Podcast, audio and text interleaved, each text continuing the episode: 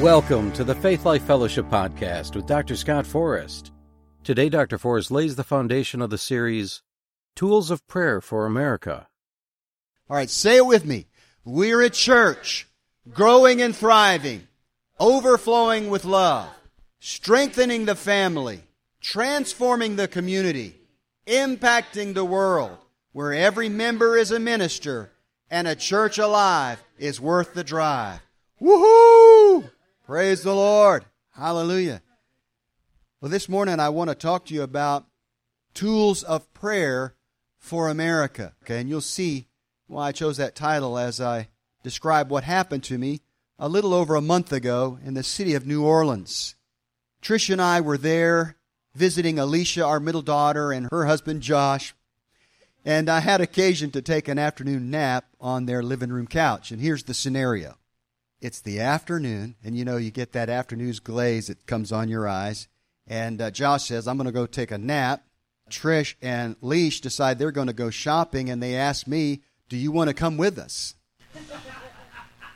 I said, Let me pray about that. No.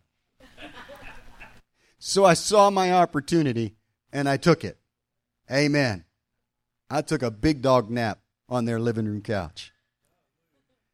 During that nap on the 6th of July, I had what many call a waking dream, in which there were thousands of people gathered together on a large grassy area, and they were there to celebrate the birth of our nation during the week of the 4th of July, which happened to be the week that we were actually in. And in the dream, they were organized in groups. There was thousands upon thousands of them. They were organized in groups of different national origins, different ethnic groups, all different types of people, but they were all Americans. And they were playing music, cooking hot dogs, playing games, and having a good time. And there wasn't any drinking or carousing going on, so I surmised in my spirit that they were predominantly Christian. But even though it was a huge celebration and they were Christians for the most part, there was a darkness hovering over the grounds that nobody seemed to be aware of or nobody seemed to care about. And then I had an urgency in my spirit that they were celebrating much too long, and it was now time to transition from celebrating to praying. Not that there's anything wrong with celebrating. I celebrate with the best of them. You know, Christians can party with the best. But we just party the way the Lord parties. Amen? All right. But I just sense in my spirit that they were too long celebrating, and it was now time for them to turn their attention to the darkness and to begin to pray for America. And I knew that my assignment, I just knew it on the inside, was to call them to pray for America.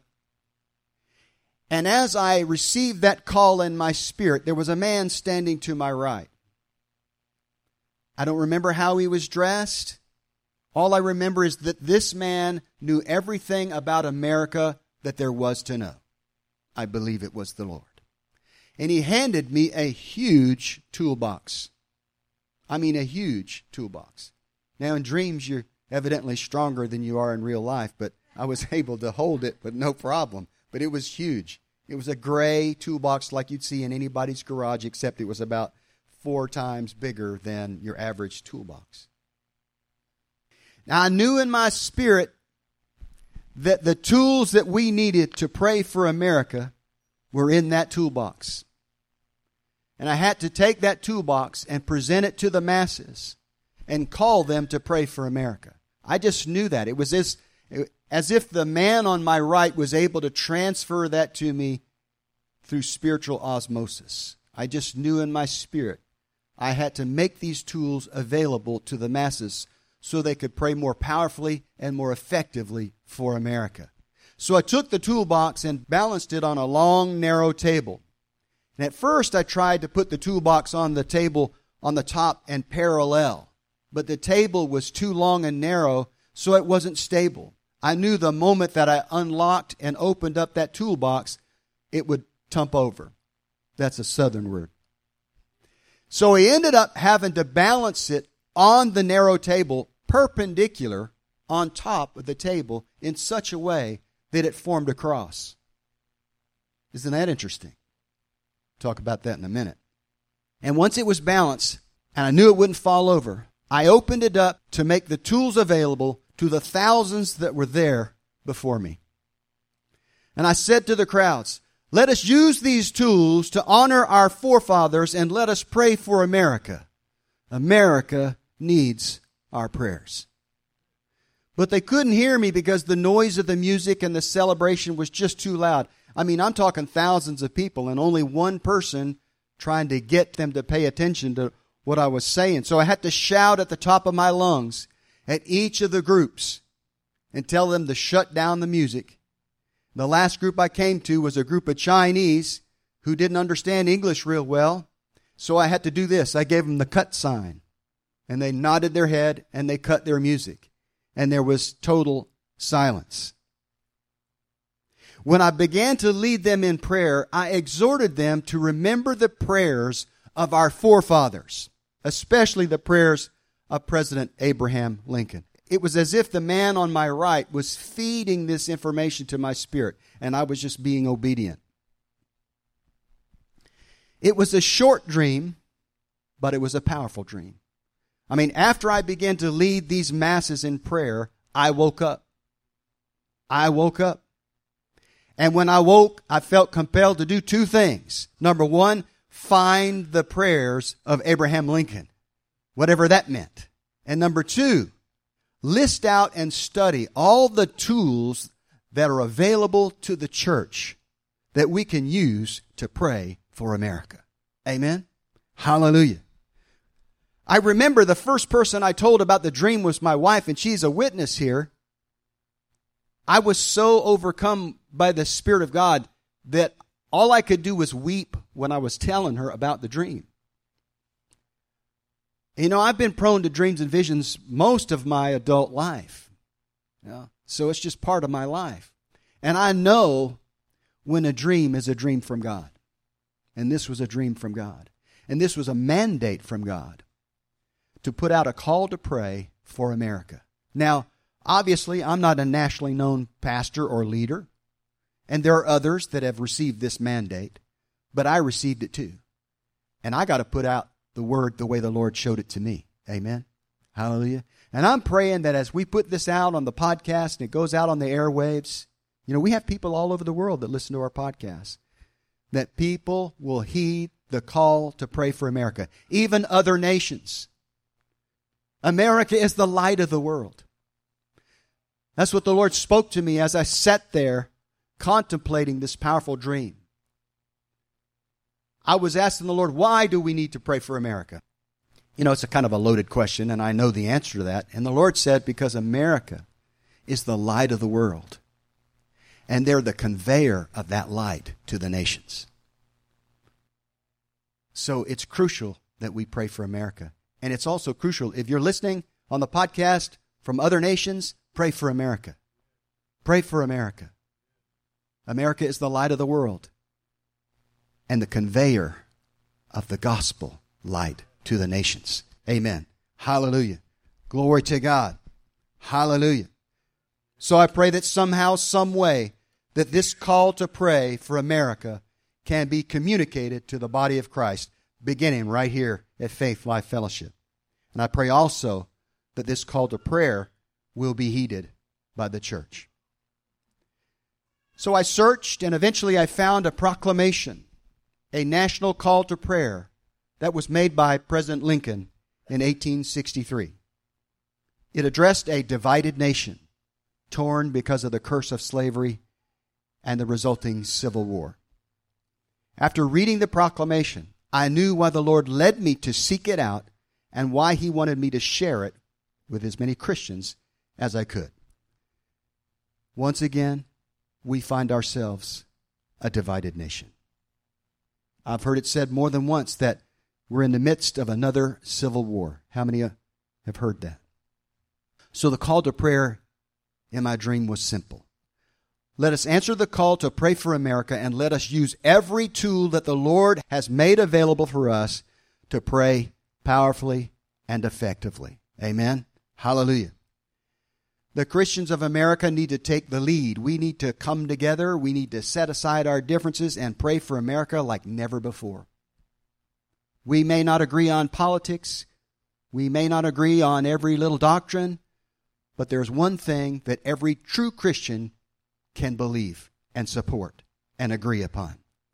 In order to push back the darkness that threatens to overtake our nation, we need to pray that righteousness prevails in our nation in every sphere of influence, in every state, in every city of our great nation, and in every election, state, local, or federal. So I'm going to read Lincoln's proclamation. As I do, I want you to note what an amazing call to prayer it is and how very timely it is for us to reflect upon it and apply it to the America of 2018. President Abraham Lincoln's proclamation a day of national humiliation, fasting, and prayer in the United States of America on April 30th, 1863. Whereas the Senate of the United States, devoutly recognizing the supreme authority and just government of Almighty God in all the affairs of men and of nations, has by a resolution required the President to designate and set apart a day for national prayer and humiliation. And whereas it is the duty of nations as well as of men to owe their dependence upon the overruling power of God, to confess their sins and transgressions in humble sorrow, yet with assured hope that genuine repentance will lead to mercy and pardon, and to recognize the sublime truth announced in the Holy Scriptures and proven by all history that those nations only are blessed whose God is the Lord. And in so much as we know that by his divine law, nations like individuals are subjected to punishments and chastisements in this world, may we not justly fear that the awful calamity of civil war, which now desolates the land, may be but a punishment inflicted upon us for our presumptuous sins to the needful end of our national reformation as a whole people. We have been the recipients of the choicest bounties of heaven. We have been preserved these many years in peace and prosperity. We have grown in numbers, wealth, and power as no other nation has ever grown. But we have forgotten God. We have forgotten the gracious hand which preserved us in peace and multiplied and enriched and strengthened us. And we have vainly imagined in the deceitfulness of our hearts that all these blessings were produced by some superior wisdom and virtue of our own. Intoxicated with unbroken success, we have become too self sufficient to feel the necessity of redeeming and preserving grace, too proud to pray to the God that made us. It behooves us then to humble ourselves before the offended power, to confess our national sins, and to pray for clemency and forgiveness. I got to say an amen. I, am sorry. I just, uh, amen. Now, therefore, in compliance with the request and fully concurring in the views of the Senate, I designate and set apart Thursday, the 30th day of April, 1863, as a day of national humiliation, fasting, and prayer. And I do hereby request all the people to abstain on that day from their ordinary secular pursuits, and to unite at their several places of public worship and their respective homes in keeping the day holy to the Lord and devoted to the humble discharge of the religious duties proper to that solemn occasion. All this being done in sincerity and truth, let us then rest humbly in the hope authorized by the divine teachings that the united cry of the nation will be heard on high and answered with blessings, no less than the pardon of our national sins and the restoration of our now divided and suffering country to its former happy condition of unity and peace. In witness whereof, I have hereunto set my hand, and caused the seal of the United States to be affixed. Done at the city of Washington this 30th day of March, in the year of our Lord 1863, and of the independence of the United States, the 87, by the President Abraham Lincoln, William H. Seward, Secretary of State. It sounds a lot like the proclamation of Second Chronicles 7:14. If my people, which are called by my name, shall humble themselves and pray and seek my face and turn from their wicked ways, then will I hear from heaven and will forgive their sin and will heal their land. Amen. Amen. That was 155 years ago that that proclamation was issued. I say we need a new proclamation for 2018 to echo the sentiments of that great proclamation in line with 2 Chronicles 7:14. But beyond this powerful call to prayer by one of our greatest presidents, there are tools available to us that we can use when we pray for America. And these were the tools in the toolbox of my dream. If you remember, I had to balance the toolbox perpendicular to and on top of the narrow table in such a way that it formed a cross. That's significant. Therefore, all the tools we're going to study and learn about in this series have to be balanced upon the finished work of the cross, what has already been established and what already belongs to us. So here are some of the tools that the Lord showed me that were in our toolbox and need to be used to pray more effectively and more powerfully for America. Number one, binding and loosing. Number two, prayer of agreement. Number three, the name of Jesus. Number four, the blood of Jesus. Number five, fasting and prayer. And number six, something I call spirit led prayer. Amen. And uh, we're going to use this list as an outline as we start this series, again entitled Tools of Prayer for America. Now, even though we're going to study these individually, as most of you know that have been praying for a while, there's a lot of overlap with these tools when you pray them out practically. Okay? So it's not like you just use one. You use them in combination, in tandem, many times. Amen. Now, these tools are going to be familiar to some of us, but not to all of us, so we need to put them out there so that so that others who are unfamiliar with these tools can learn to pray more powerfully and more effectively. We got people listening to the podcast who may not know about this. And I think sometimes we word of faith people, we assume a lot.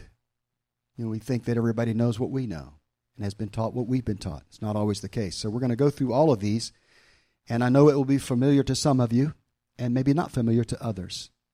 You can use these tools for yourselves, for your friends, your relatives, praying for your fellow saints, for your pastors and leaders. Amen. Show me some love. And for your church. Amen. For you guys, most of you, that's Faith Life Fellowship.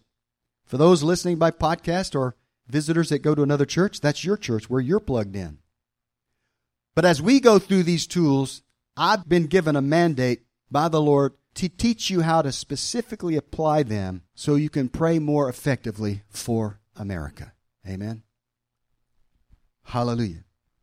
We're going to start with a prayer of binding and loosing. And I know that some people might think that's a little bit odd because that's a little bit controversial. Because when you start praying the prayer of binding and loosing, you have to use the authority that's given to you by Jesus Christ. And there are some people out there that don't believe we have any authority. I beg to differ. And I'll show you in the scripture why they're wrong. Hallelujah.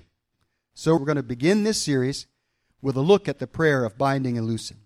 Amen. It's been misunderstood, misapplied, and misused, but it doesn't mean it's not a legitimate tool of prayer given to us by the Lord. Amen.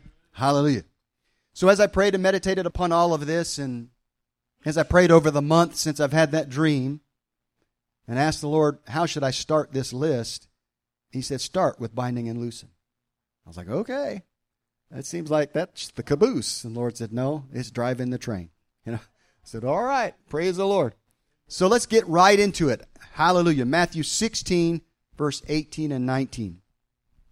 This is the King James Version. And I say also unto thee that thou art Peter, and upon this rock I will build my church, and the gates of hell shall not prevail against it. And I will give unto thee the keys of the kingdom of heaven. And whatsoever thou shalt bind on earth shall be bound in heaven, and whatsoever thou shalt loose on earth shall be loosed in heaven. Now, did Jesus say that? Jesus said that.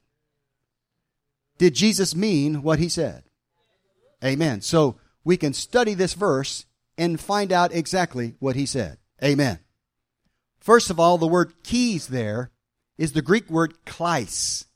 It means key or keys. And since the keeper of the key has the power to open or shut, it's used figuratively throughout the Old and the New Testament as a symbol of power and authority. Amen? The word bind is the word deo.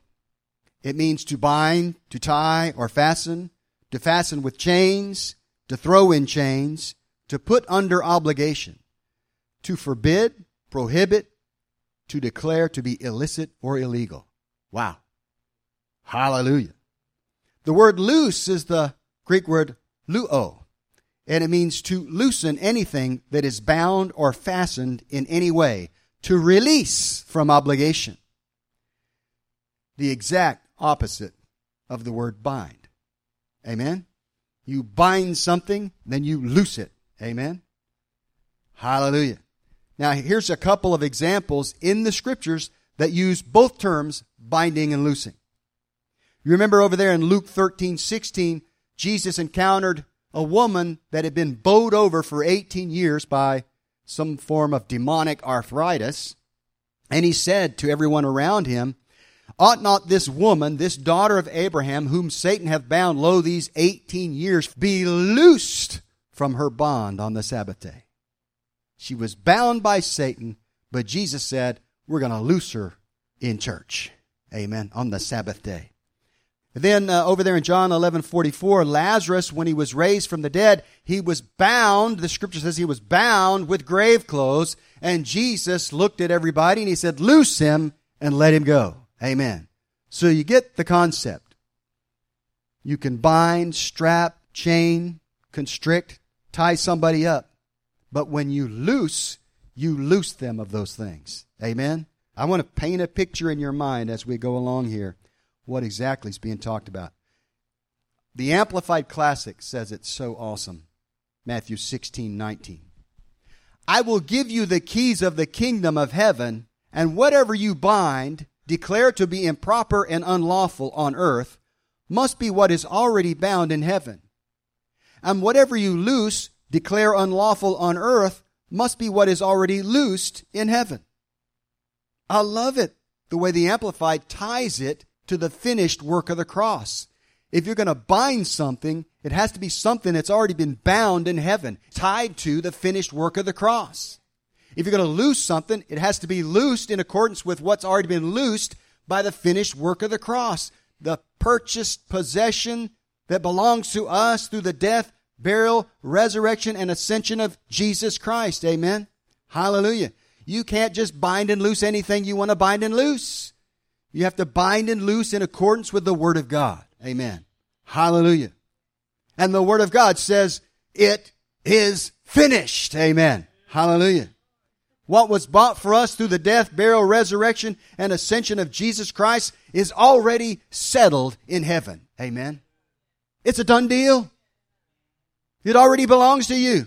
Hallelujah.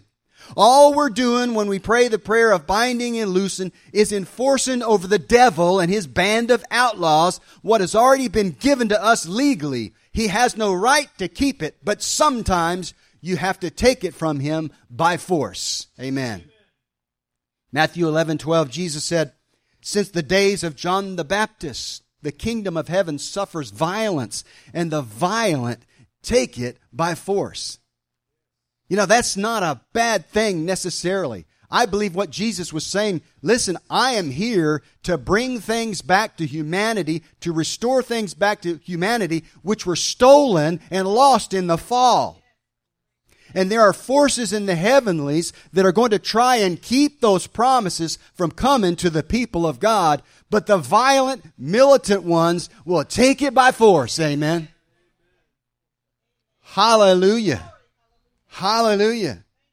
I said last week, sometimes the devil is like a squatter.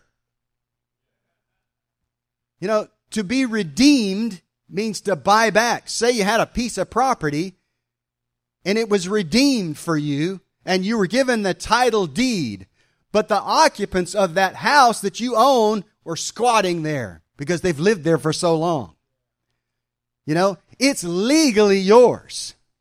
You're going to have to go over there and physically remove them from the premises because that's now your property. You have the title deed.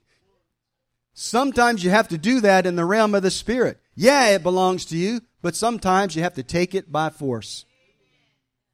I heard that Gordon Lindsay, he's the one who founded Christ for the Nations. He was part of the Voice of Healing and the Healing Revivals in the 1950s. And I heard that he said Christians should pray at least one militant prayer every day. Get your hands off my finances, Satan, in the name of Jesus. You can't curse who God has blessed. Hallelujah. You know, sometimes you just get militant, you know. It's okay. It's all right. Praise the Lord. Hallelujah. Whoo. All right, let's get back to this. Little rabbit path there, but a good one, eh? Let's talk about the origins of the keys of the kingdom. What exactly does that mean and where did that come from? We'll go back to Isaiah 22, verse 20 through 22, and I'm going to read this to you and I'll, I'll break it apart and we'll break it down. It says, And it shall come to pass in that day that I will call my servant Eliakim, the son of Hilkiah. And I will clothe him with thy robe and strengthen him with thy girdle, and I will commit thy government into his hand. He shall be a father to the inhabitants of Jerusalem and to the house of Judah. And the key of the house of David will I lay upon his shoulder, so he shall open, and none shall shut, and he shall shut, and none shall open. Now, I'm going to give you the background on this scripture. Eliakim was a godly man who replaced the self serving, sniveling, underhanded traitor Shebna as the courtier of the kingdom of Judah under King Hezekiah, as was prophesied by Isaiah in the passage we just read. Now, a courtier was kind of like a modern day chief of staff. He ran the kingdom and the house of the kingdom for the king. Kind of like a prime minister almost. And so God removed Shebna because he was unworthy and he was sniveling and he was taking deals under the table, using his position to enrich himself. And God removed him and he put a more godly man in his place. Amen. So Eliakim had authority under Hezekiah over all his house, over all his kingdom. So if you consider Hezekiah to be a type of the Father, stay with me, then surely Eliakim is a type of Jesus Christ to whom the Father God has given all power and all authority over the kingdom of God. Do you see that? So we go to Revelation 3 7, and we can tie this together. Now, this is Jesus given the letter to the churches to the Apostle John. He says here in verse 7, Revelation 3, verse 7, and to the angel of the church in Philadelphia write, These things saith he that is holy, he that is true, he that hath the key of David, he that openeth, and no man shutteth, and shutteth, and no man openeth. Notice the similarity of the words of Jesus concerning the key of David in this passage compared to the passage we just read from Isaiah. Very similar passage.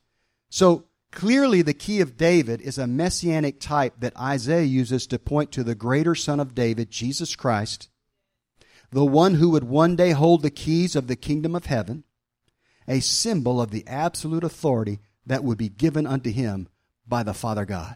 Amen? So, the key of David are what the New Testament calls the keys of the kingdom. They're the same thing. Same thing. And it's interesting that in the old covenant days, when you appointed a courtier and you made him head over your household, they'd actually give them a key, a big key, which was symbolic of the authority that they held. You know, Jesus said, I open doors that no man can shut, and I close doors that no man can open. He's talking about that same realm of authority, the keys of the kingdom. Amen. Hallelujah. Glory to God. Matthew 28 18 is uh, Matthew's version of the Great Commission. He makes it real clear. And Jesus came and spake unto them, saying, All power is given unto me in heaven and in earth. That word there for power is the Greek word exousia, means authority. All authority is given unto me in heaven and in earth. Amen. Hallelujah. And after Jesus delivered the Great Commission, he delegated the authority that was given unto him to the church. Amen. He said, Go ye therefore and baptize all nations in the name of the Father, Son, and the Holy Spirit. Mark's account in chapter 16 says, Go into the world and preach the gospel, and these signs shall follow them that believe. In my name they shall cast out devils. Again, it speaks of the authority that had been delegated to them to cast out devils, to heal the sick, to do signs, wonders, and miracles. Why? To confirm the word and the truth of the word that they were preaching. Amen. Hallelujah. It's all about authority. Stay with me, stay with me. It's going to get cool. So, the fact that the authority, the keys of the kingdom of heaven have been passed to us is made clear in Mark 16, 18, and 19. He said to Peter, Listen, I'm giving you the keys. You're a representative of the future body of Christ, and whatever you use these keys to bind or loose will be bound or loosed. Amen. And the gates of hell will not prevail against the church. Why? Because we have the keys that can unlock the gates and set the captives free. Hallelujah. Can you get excited about that? Hallelujah. We have the keys that we can use to stop the attack of the enemy against our nation. Whether it's a plot to undermine our government, to erode our righteousness as a nation, or whether it's an outright attack against our people, our infrastructure, our police, or our military, We've got the keys, we have the authority, and we can stop the plan of the enemy dead in its tracks. Hallelujah. Hallelujah. Glory to God. We can use our authority to bind and cancel the attacks of the enemy and loose the angels of heaven to wage warfare on behalf of our nation. Psalm 103, verse 20 and 21 in the Darby translation. This is awesome. You might have to run on this one. Bless Jehovah, ye his angels, mighty in strength, that execute his word, hearkening unto the voice of his word. Bless Jehovah, all ye his host, ye ministers of his that do his will. What is his will? His word is his will. And if you will speak the word, you'll launch angels, whether you know it or not, you'll launch angels who will go out there to execute that word on your behalf. Hallelujah. Praise the Lord. Hallelujah. Now I want to wrap it up with a testimony. It's great to see it in the scriptures, but it's also great to see it in practical application. Back in the summer of 2014, Tricia and I were still living in Louisiana, 138 Downing Court, Bossier City, 71111. That's where we were living. And it was a time where I began to pray for America. I began to pray for America. It was a season that summer the Lord led me to pray for America. I knew change was coming and that darkness was going to resist the change. So the Lord said, I want you to pray for America. Hallelujah. And so that summer, I prayed a lot in the Spirit. I prayed in tongues. And I found myself slipping into the prayer of binding and loosing. Now, to be honest with you, that prayer, that type of prayer had laid dormant in my life for many years. And I was kind of surprised to see it come up in my spirit. And it kept coming up in my spirit. The more I prayed in the spirit that summer, it seemed like the more that I was praying binding and loosing. I kept saying, Lord, this is old school. This is old school. You want me to pray this way? And it was like the Holy Ghost said, It's old school, but it's still Bible, and you need to pray this way from time to time. Amen. Glory to God. So, I was in the mode of praying for America. A typical prayer would go something like this Lord, I bind the secret plans of the enemy against America in Jesus' name. And I ask you to loose the angels of God to cancel any destructive assignments against our people, our churches, or our infrastructure, or our leaders. in the name of Jesus. That's the kind of thing that kept coming up in my spirit. And after several weeks of praying like this, I had a dream. Y'all know I'm a dreamer, so just hang with me. In the dream, I snuck into enemy headquarters as a spy, and I was sent there by the Lord to spy out the plans of the enemy. But I was detected by the enemy. I made a hasty exit out a back door and got as far as I could, as quick as I could, away from enemy headquarters. And the Lord spoke to me. He says, Yeah, they're on to you. They know you're here, but there's nothing they can do about it. Don't stop praying like this. I realized then when I woke up from the dream that my praying of binding and loosing, my praying in the Holy Ghost was doing some things in the Spirit, was, was, was discovering and unveiling the plans of the enemy so they could be thwarted by the angels of God. It was an awesome confirmation that I was praying the right way and I was on track. Amen. Hallelujah. Fast forward a week or so to two days before 9 11 2014. Two days before the anniversary of 9 11 in 2014, I felt specifically led of the Lord to pray against any shenanigans or any plans that might be planned for the anniversary of 9 11. And so I was praying in the Spirit. I was binding and loosing. And when I was praying that night, all of a sudden, my prayers took a little different twist, a little bit more specific direction. And I found myself slipping into praying for the safety of our U.S. senators and congressmen. I just kept praying that way and kept praying that way and kept praying that way. And I said, Lord, I don't care if they're Republicans or Democrats or what their political stripes are. They are Americans, and I'm praying for their safety. And when I said that, I saw in my mind's eye the image of a well dressed black man. He had a suit on and he had a vest.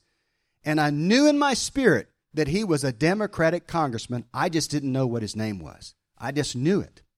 So I kept praying and I kept praying. And I knew in my spirit I was praying for this man.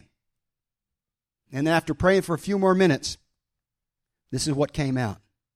Lord, I bind any attacks of the enemy against our U.S. senators and congressmen, and I command any bombs that might be fashioned against them to either prematurely detonate or fail to ignite. I was like, whoa, where did that come from? We're talking about bombs? It took me off guard, but it come right up out of my spirit. Hallelujah. Father, I ask you to loose the angels of heaven to wage warfare on their behalf and to protect them from physical harm. I cancel the assignment of the enemy against our U.S. congressmen and senators in the name of Jesus. Hallelujah. Hallelujah. Well, after I prayed, I went to bed. Two days later, on the morning of 9 11, I was up early in the morning and I read a story online of how the FBI discovered that someone had hurled two firebombs at the windows of the offices of Congressman Emanuel Cleaver of Missouri, who was at the time the chairman of the Black Congressional Caucus. Now listen to this part. With fuses lit, the story read, the bombs had failed to penetrate the window. They smashed on the concrete below and failed to ignite. Hallelujah. I about fell out of my chair. Was like, Holy Lord God Almighty. That's what I was praying about. And then I tried to get all humble. Well, now, Lord, I know there's a lot of people praying for America because it's, you know, it's 9 11. A lot of people was praying. It just wasn't me. And the Lord, He spoke to me very clearly. He said, Yes, that's true. But this attack was thwarted because of your prayers. Extremely humbling experience. Two things came to my mind the power that was available in my prayers that I was only beginning to understand. And number two, I asked myself the question why haven't you been praying like this more often and more regularly? Amen? And ever since that day, I have endeavored to pray that way more often and more regularly. And I don't shy away from binding and loosing anymore, even though it, it's old school in some people's mind. It's old school, but it's Bible. Hallelujah. Hallelujah. A few weeks later, I had another dream again about enemy headquarters.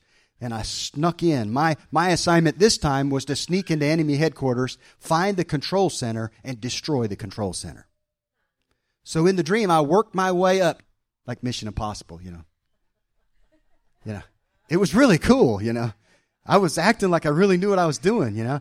And I worked my way and evaded capture or nobody knew I was there. And I worked my way all the way up to the control center. And I walked into this control center and I see on the far wall, there's just a, uh, just racks and racks and racks of computer servers. From the wall backwards towards the door, there were rows of desks. And I knew in my spirit that they were assignment desks. And on each desk, there was a nameplate, and there was uh, either somebody's name, the name of a place, or the name of an organization on those nameplates. I knew those were assignments planned against those people, places, or things. I knew it in my spirit. So I ran right to the front of the room and I started ripping these computer servers out of the racks, pulling the wire bundles out of their connections, and just dashing them against the floor, wreaking havoc. Hallelujah. And I would just smash server after server after server. And after I did this for a while, I felt led to turn around and look at the assignment desks. And I noticed that every time I threw a server down, a name would disappear off of one of those plates. Names began disappearing one by one until all the assignments were canceled. And then a couple of enemy soldiers came in and watched me wrecking their control center. This is the funny part. One of them said to the other, he thinks he's some super secret agent. But I just kept smashing things. And then I heard the Lord, I heard him speak to me audibly in the dream as, as before. He said, Don't pay any mind to them. They know you're here, but they can't do anything to stop you. Don't stop praying this way. Amen. Hallelujah. So I have it on the authority of the Word of God, and He's shown me through the Spirit in dreams that binding and loosing are powerful and effective and they're not old school. They are Bible. Hallelujah. They are for today. And you can use binding and loosing to pray for America. Amen. Bind the plans of the enemy to undermine the righteousness of this nation. And we loose the angels of God to come wage warfare on behalf of America. Hallelujah. Hallelujah. Glory to God. We will fulfill our divine destiny as a nation. Hallelujah. Glory to God. Praise the Lord. There's at least one thing that you can derive from this message that'll bring hope to you right now. Amen. I know we've talked about the proclamation. Now we talked about one of the tools, but there's something in there for you to munch on. Amen. Whatever God spoke to your heart, receive that part of the message and say, you know, the other stuff was good, but that part right there, I'm taking that. I'm a, that's that's mine. I'm going to use that. I'm going to walk in that. Amen. That was prophetic, by the way. That's for somebody here, maybe more than one person. Hallelujah. Glory to God. All right. So, please don't underestimate the prayer of binding and loosing. We have authority to use the keys of the kingdom to bind and loose in Jesus' name. And we can use that authority to absolutely plunder the plans and the attacks of the enemy against our nation. These prayers are powerful and effective. And we need to get back to praying that way. Just like Jesus said, don't stop praying this way. Amen. So stay tuned next week as we continue our series on tools of prayer for America. Amen. Amen.